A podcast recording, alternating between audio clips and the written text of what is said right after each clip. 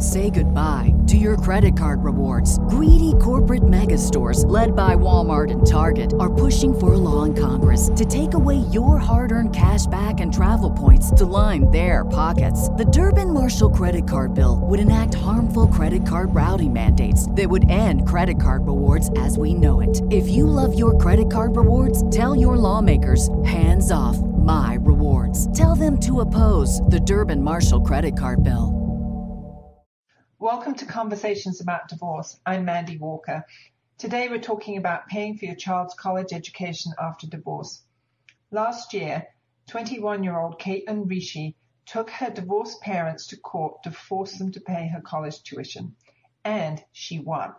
The judge ruled that of her $26,000 annual bill, Caitlin was to pay just over $9,000. Her dad was to pay 60% and her mom the rest. In the media reports on the case, the general public opinion was against Caitlin in support of her parents, arguing that Caitlin's parents had no obligation to pay for her college education and Caitlin just needed to get out and get a job. Caitlin's parents are appealing the decision. Now, while Caitlin's situation cannot be blindly applied to other families, it does highlight an often contentious area in divorce negotiations. And since there's almost always less money after divorce, Single parents are often faced with some very hard decisions around how much should they pay for their child's college education. Joining me now is Jamie Sladky. Jamie is a financial advisor and certified divorce financial analyst with Raymond James Financial Services. Jamie has frequent conversations about saving and paying for college with her clients, whether they're married, getting divorced, or single parents. Welcome, Jamie. Thank you. Um, Jamie, let's just start off with talking about like what are some of the different philosophies or approaches to paying for college that you come across with parents? I actually find that a lot of that depends on their own experience. I have some parents that will say, I worked my way through school and I'm better for it, so my kids can do the same thing. And then on the other side, sometimes literally on the other side of the parenting, I have the parents saying, well, I worked my way through college and it was terrible and there's no way I'm doing that to my child. I'm going to pay for everything. And then there is everything in between. Um, I will pay for in-state no room and board. If you want extra, you can go out and earn that. Or I have some that say I will just finance college all of the way and do everything we can to pay it off at some point so how did you like if if you even have a husband and wife whose philosophies are very different like that how do you um, reconcile that? The best you can do is just try to find some sort of middle ground. Um, when i have the complete opposite sides of i worked and they should work and then the flip side of i worked and they shouldn't that's when i sort of try to do the the middle. You know let's let's fund some so they you know at least know during their school years that college is an option, that you will help, but if they really want to, you know, hit it hard, go to a name brand Ivy League school, go to grad school, get a master's after that, that they then take some responsibility for themselves. And I find that sort of seems to appease both sides on the parenting. Right. And when you have clients who maybe you advise them when they were married, but then they got divorced and and they're separated now. Do you, is it, does that make it easier for parents to follow, just follow their own philosophy without compromising? I actually find it's a little harder um, because the the parents have now they have the guilt of my child is now a child of divorce. I should do everything I can, even if at my own detriment, to fund college, give them everything they want, make up for the fact that the family is broken and all of those. And then you also have the fear of can I pay my own bills? Can I put food on my own table? Um, I do see a lot of arguments about, um, well, if I'm paying child support, that covers college and you can pay all of college. And that's just, that's not how it works. And when you have these parents that just can't agree on finances anyway, it is the, the college finances that seem to continue on after the divorce is final. It's just one more way to argue about money, to control about money, to be worried about the money. Um, and sometimes I see people will just do exactly what you said and say, you know, when we were married, we agreed to meet in the middle, but I firmly believe Timmy can work his way through college, so I'm not paying for any of it. And it's just that's when you see the fears, the control, the panic start to rise up and then ultimately impact the kids. Right. Um, gosh, there's so much in what you just said. I, I want to jump back to you said um, sometimes people want to pay for college from fear of um, because they think that the, they've harmed their child by getting divorced, but they want to do that at their own detriment. So there's always less money after divorce. And there's always a struggle with competing financial goals.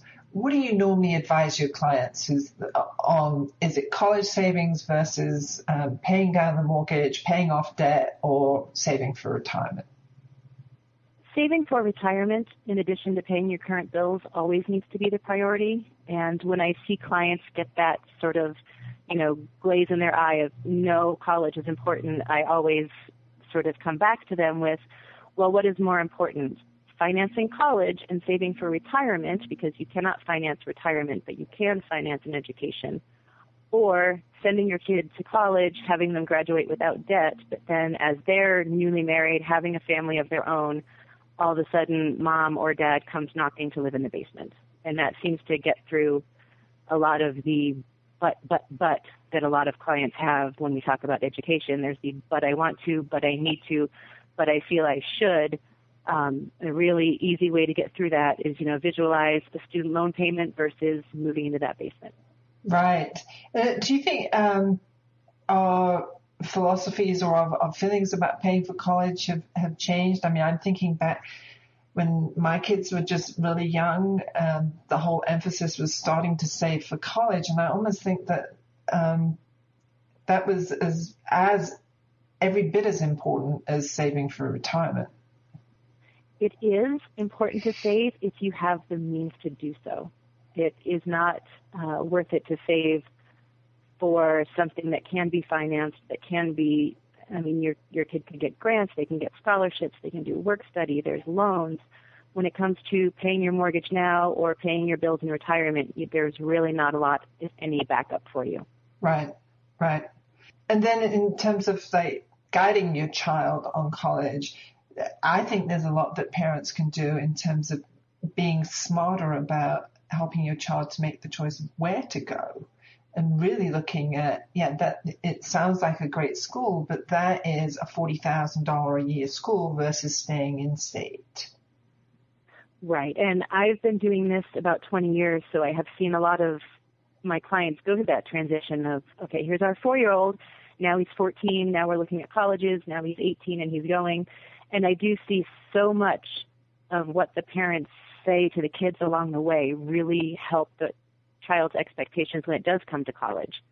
Um, you know, I see it in my friends, I see it in my clients. They just have that, okay, well, you better get good grades if you want to go to a great school because we can only afford two years of this. Or, you know what, you focus on the grades. We've got college mostly covered. You just worry about being a kid and being you and being on the team and getting the grades, and then we'll all figure out college together. So I think just having it be an open dialogue with your child. It's not some big secret that they're laying up awake in bed at night thinking, wow, you know, I would really like to apply to college or this college or that college, but I don't know if mom and dad can afford it, so I'm just not even going to ask. Especially in the case of a divorce where they've probably heard mom and dad fighting over money. They don't want to be one additional problem, fear, issue. So I just think having that open dialogue helps the children not be disappointed, and it also helps them not have that fear that they are now adding to the financial trauma of the family through a divorce. Mm, that, that's a great point, and I love that um, having open dialogue and like early conversations about setting the expectation that you're going to college, but this is the money side of it too. We don't, we're not very good about having transparent discussions about money. Or I don't think we are. Not at all. And I've I've had clients. I had one mother say to me, "Can I bring in my 16-year-old daughter because she just confessed she's lying awake at night worrying I'm going to lose my job and how are we going to eat?" And that so it, as adults we have this thing of, "Oh, they're just kids.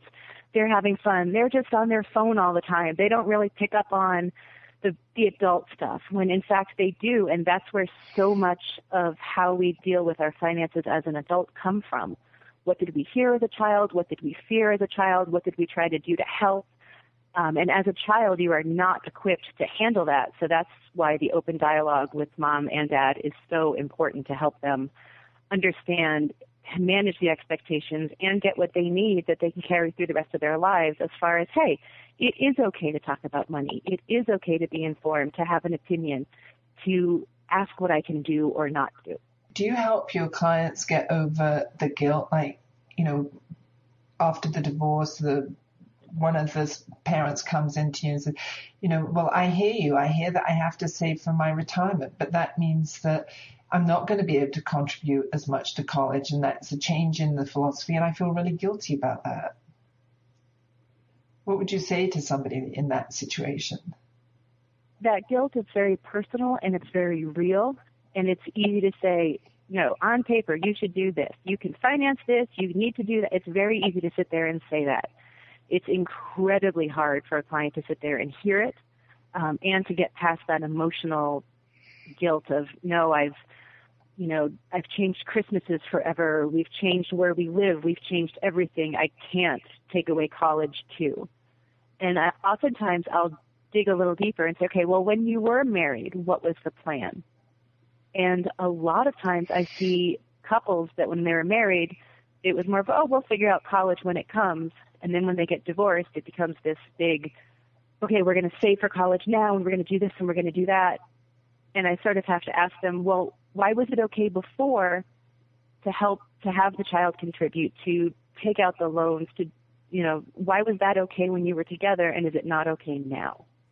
And, you know, I am not a mental health professional, but it's just, you sort of have to step away from the guilt and the emotion and just look at it logically. And sometimes I tell, tell them, you know, well, what would your son or daughter say if I asked them right now what was more important, mom being happy or getting college paid for?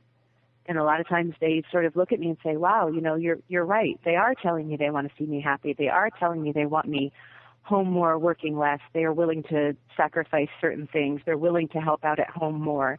So I just it's just sort of you have to see all sides. It's not just a head decision, it's not just a heart decision, but you can't ignore either of them while you're trying to make that decision. Right. That's a good point. So, J- Jamie, when um, you see a situation where one parent doesn't doesn't want to contribute or isn't able to contribute for college for whatever reason, do you ever run into the other parent trying to compensate for that and take on more of that responsibility? I do see that as the initial knee jerk reaction of, well, if mom's not going to contribute, then I, dad, I'm just going to have to step up and do it all. And I see that turn into sometimes bitterness and it sort of filters down to the kid of, well, you can't go there because mom's not helping out or dad doesn't want to pay for you to go there. So it, it really boils down to keeping the emotions out of the finance. And you can really only do what you can do. Um, a lot of people will say, well, that's not fair. And the answer is, I, I know, sorry. You can't force someone to pay for college in a divorce any more than you can force them to save for it or pay for it during a marriage. I'm glad you raised that point because that was some of the comments that I read on Caitlin on Caitlin Ricci's case was that how can you force divorced parents to pay for college when parents who are married don't uh, don't come under the same expectation or the same requirements. Exactly. I mean, you you cannot go into somebody's wallet and say you must do this for something that is considered an extra or a want like college. Uh, it's not like child support where they say, okay, you have to pay this because it feeds your kids, it clothes your kids. When you get into college, you get the, well, they're an adult, they're not necessarily a dependent child. Do they have to go to college? And yes, of course, college is very important and they probably most likely do have to. But in the eyes of the courts, you can't say, no, you have to pay for this. Jamie, thank you so much for sharing your insight with us today. Listeners, if you'd like to find out more about Jamie, please visit her website, jsladky.com. That's J-S-L-A-D-K-Y dot com. And you've been listening to Jamie Sladky, who's with Raymond James Financial Services. Thank you very much, Jamie. Thank you, Mandy. I'm Mandy Walker. You can find out more about me at mandywalker.com and at my blog sincemydivorce.com. Joining us now to share another perspective on paying for your child's college education after divorce is Simon Mole. Simon is a retired family court magistrate and mediator. Welcome, Simon. Hi. Simon, what would you say is the most common mistake or disagreement that you see in terms of paying for college? I think it's actually uh, a topic that's really um, not a frequent topic of disagreement um, in the sense that most of my couples are bargaining in the shadow of the law, as they say. And in at least the way the law is in Colorado, a parent cannot force or require the other to do um, support after um, emancipation. So I'm not so sure that I see arguments or even necessarily mistakes, but what I do see is um, couples being concerned about this. Um, very often, um, I think uh, one of them really values um, education more than the other, um, and so that can be a you know an issue for them. How do, how does that play out when you see one person valuing it differently than the other? It can play out in I think several ways. I mean, in a mediation setting um, where people will trade one thing for another, um, you know, maybe a parent does agree to um, put some money aside for for college expenses and costs, and maybe they were not so keen on doing that, but they get something in exchange from the other parent. Um, and so that, you know, at the end of the day, as is the goal for mediation, they, they both get something they can live with. Um, so I think some agreements can get made that way. So Simon, earlier you said a phrase in the shadow of the law. What what did you mean by that? Well, it means I think that in all kinds of mediation, um, people are always looking over their shoulder, worrying about what the law might require or what a court might do. Um, you know, that's why they bring attorneys to our mediations because they want to be able to ask, um, you know, what the legal implications of what they're doing is. So that's what I think is meant by the, the shadow of the law in, in divorce mediation. Oh, okay. So what I know of the law, certainly here where I live in Colorado, is that the courts here have no jurisdiction over college expenses until you actually put something into your settlement agreement. And then that opens the door to the courts. That to me seems like a double-edged sword. I wouldn't really even necessarily think of it as a sword. Um, I don't think it's there to hurt anybody. Again, I, I should say that I'm a lawyer who's only licensed in Colorado, so I can only be talking about um, Colorado things. But I think it's best to think of this as a way to allow people to provide for their um, kids' education, higher education, and have some assurance that one side or the other will not get buyer's remorse at the end of the day. Um, so I don't really see that as a sword. Um, I think you know we all hope that once the deal's made, people will stick by it. This is a way to you know, help people stick by that. Well, I, th- I think what I mean by that, what makes me nervous is when I see couples who have very young children who may be like elementary school and they're trying to figure out what to do, um, what to put in their agreements for college expenses. And I just think, well, you know, that is 15 years down the road. It's, it's like a lifetime away. How do you make commitments for 15 years down the road and to protect yourself for unforeseen possibilities? And I think um, you know, that's a very wise point. and you know, I think the uh, reality of parenting plans in general is that after people are separated for a while, um, they probably kind of work it out for themselves and don't come back to court too often. Um, and so I certainly can see the parents of very young children saying, wow, that's too speculative, way too far out in the future. Let's not, um, let's not require ourselves to do this. Um, and that makes perfect sense. I think for parents of um, much older children, maybe where the parents themselves are a little bit older and they've got fairly stable working histories, um, you know, maybe they want to do that.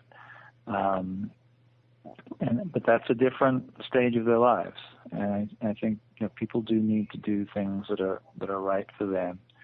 Um, it is also, um, you know, it's contained within the child support statute, um, the section on post-secondary education, and I think the other thing to think about is that, you know, that fundamentally is a statute that is there to do things in the best interest of the children, but it's modifiable when parents, you know, win the lottery, get much better jobs, get fired from jobs.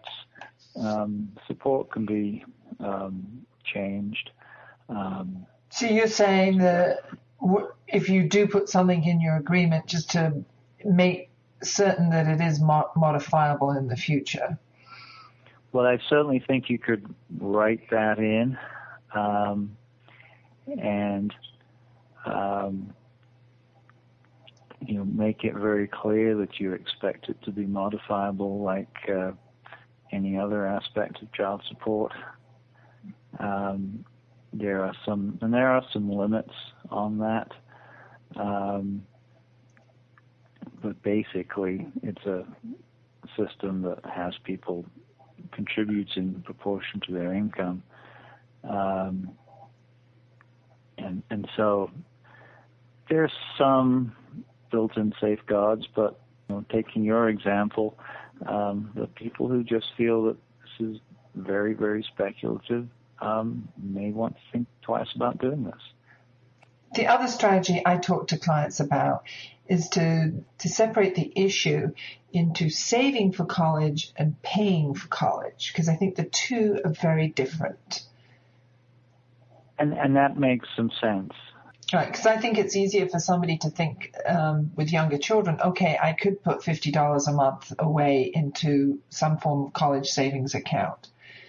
And that's a, a different commitment than saying, I'll pay 50% of his college expenses, which is a big unknown in the future time. Right, yes.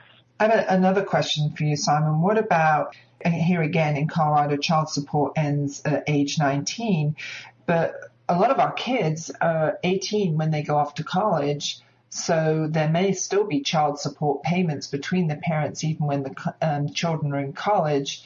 And do those payments go towards helping to pay for college, or what happens to child support when the kids are no longer in home at home? So I think there are an awful lot, possibly the majority of cases, you know, particularly for couples who divorced when the kids are very young. By the time the children turn 19, 18, um, the parents have essentially done what we call parallel parenting. They've both figured it out. They've maybe gone mostly their own separate ways, but they've got some working relationship with each other.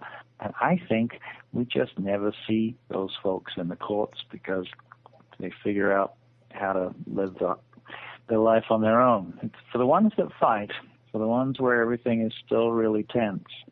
Um, it is a change when a child is no longer resident with a parent.